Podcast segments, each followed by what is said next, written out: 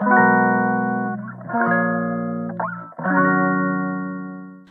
い、マールのラジオマールです、えー、今日は2月6日月曜日ですね。はい。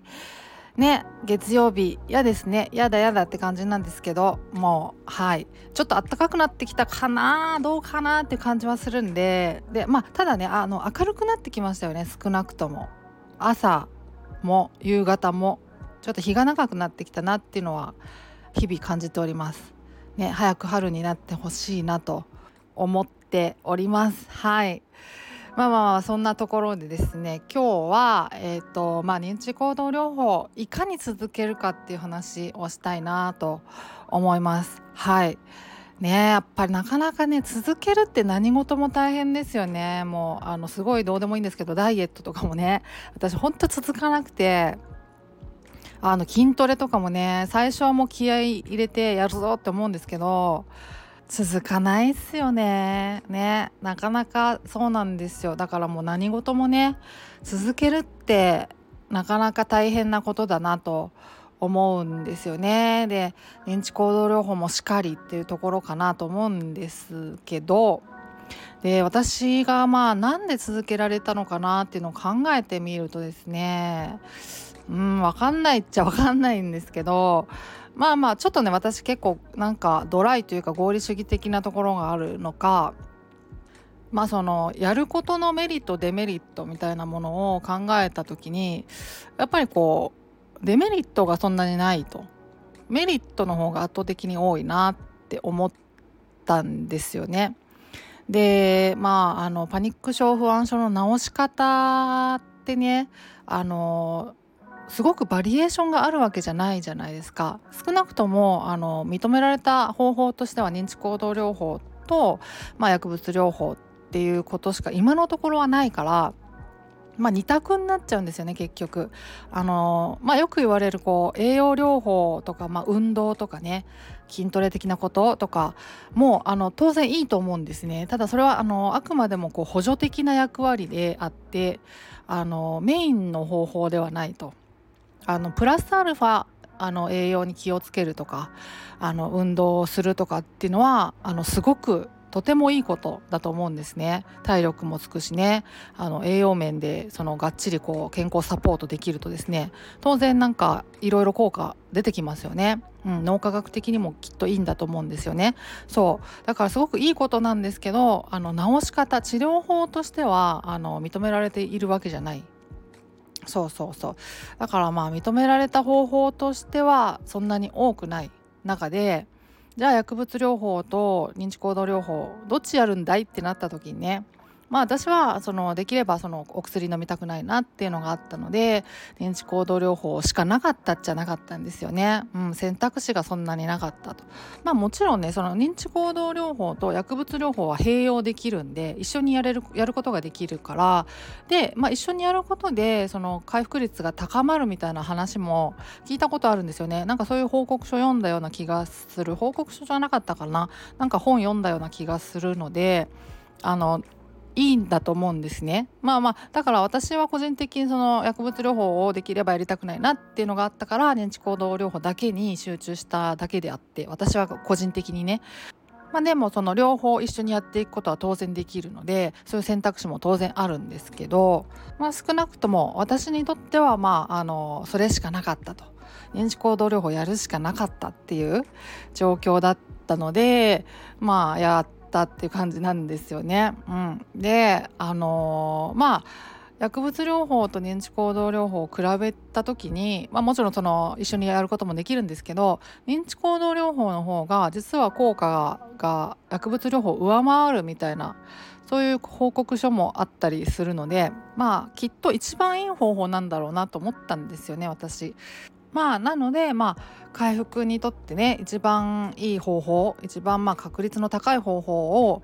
まあ、やっていくのが一番自分にとっていいんだろうなってまあ単純に思ったっていうことですよね。うん、で、まあ、実際に続けてみるとですねあのやっぱり効果を感じられてあの少しずつなんかこうあの解決に向かってる感覚があったんですよね回復このまま続ければまあまあ時間かかりそうだけど、まあ、いつか回復するんじゃないかみたいな手応えをやっぱり最初の方に感じたのがあってまあそれはなんかね前回か前々回の放送配信でもねお話ししたんですけど私があのバリバリ急性期に認知行動療法を始めたっていうことがあってもう発作とかめっちゃ出まくってる時期ですね。そうだからまあ効果が結構感じやすかった。分かりやすかったんですよね。そうそうそう。そういうのもあってですね。あやっぱいいな認知行動療法効きそうだなと思って。だそれもあったからあのまあ続けられたっていう感じでもあるし。うん。もちろんねもう全部初めてやることだからなんか戸惑うこともたくさんやっぱりあったし慣れないことだからね。そういろいろまああったんですけどそのマニュアルにねあの書いてあったことであなるほどなって思ったことがあるんですけど例えばその、まあ、呼吸法しかりあのリラクゼーション法しかりなんですけどそのやってるとねなんか嫌な感じがする怖い感じがするっていうふうに訴える人がまあ時々いると10人に1人ぐらいの割合であると。でこれはそのリラクゼーションなりあの呼吸法なりの練習によって自分の体の感覚と再び正面から向き合い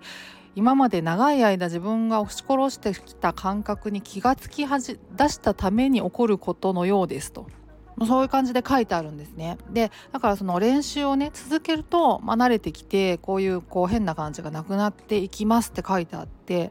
あそういうこともあるんだなって思ったんですよ。だからいかにこれまでその体がね過緊張の状態そういう感覚とかあの呼吸がこう浅めの感覚ちょっと過呼吸気味な感じっていうのにいかにそれがこう慣れそれに慣れてしまっているかそれが日常になってしまっているかっていうことだと思うんですよね。そうだからそのまあ、呼吸法にしてもリラクゼーション法にしても本来それそれがあの筋肉とかあの呼吸とかにとって普通の状態のはずなんだけどそれがちょっと変な感じ違和感を感じたりとか怖いなって思ったりするっていうのがあのいかにそれまで自分がそれとは逆のあの感覚に慣れてしまってるかっていうことの証明でもあるからだからまあそう感じる時こそ練習するといいんだろうなって思ったんですよねそういうふうに書いてあってマニュアルに。うん、だからまあそういうこともあるんだなって思ったからともあれだからまあ続けないと分かんないなって思ったのもあるんですよね。うん、今はなんかちょっと慣れないし戸惑うし怖かったりもするけどまあ慣れるだろうきっと続けていくとと思ったのでまあまあとにかく続けるしかないのかなっていう感じがしたんですよね。うん、まあだからとにかくそのあれですよあのもうそれしかないと思ってたから認知行動療法しかないんだって思ってたんでだからそれをこういかに続けるかってそのあのマインドセットに持っていくかモチベーション高めるか保つかっていうことがなんか結構その情報を探す時とかねいろいろ検索してみる時の、まあ、一つのこうポイントになってたんですけど自然と。そう逆にねその他に方法があるかもしれないなって思っちゃうとあのどうしてもこうやらなくていいあの方向にあのどうしてもこう無意識的にねあの持っていってしまうっていうことはあると思うんですよね。やらない方がいいんじゃないかなとかあの向いてないんじゃないかなっていうようなことにこう流れてしまいがちな気がするんですけど、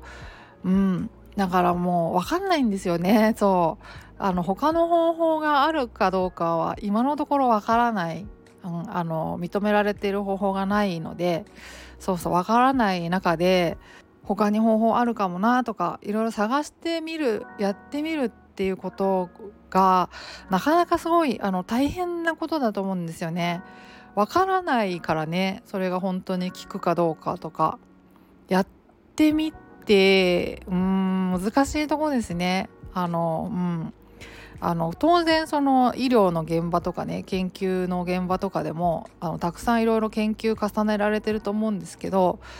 あのそれでもやっぱり今のところ認知行動療法薬物療法しか今のところはね、うん、ないっていうことだから、まあ、なかなか違う方法を探すっていうのも難しいことなんだろうと思うんですよ。まあ、特にね、まあ、個人で探そうっていうことになってくるとねそうだからまあちょっとまあなんていうかうんまあこれしかないんだと思って続けてみるといいのかなと思うんですよ。あの補助的な方法はたくさんあると思いますよ。あのモチベーション高めたりあの保ったりとかあの体力をこう維持したりとかつけたりとかねそういうあの方法はたくさんあのいろいろある選択できると思うんですよ。あの筋トレなり栄養なりいろいろね、うん、ただそのメインの方法としてねあの何をやるかっていうとやっぱりこう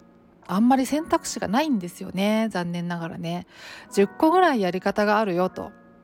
でいろいろやその中からあの自分に向いてる方法を選べばいいよっていうことであればねもっとなんかこういいんですけどね。なかなかないもんでねこれが。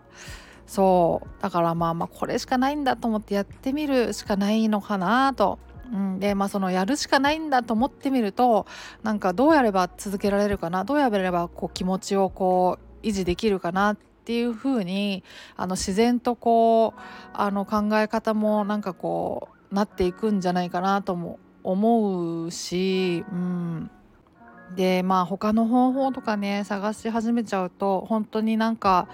あのろくでもないこう自称カウンセラーの人とかあのたくさんいるからなんかそういう人にこう引っ張られちゃう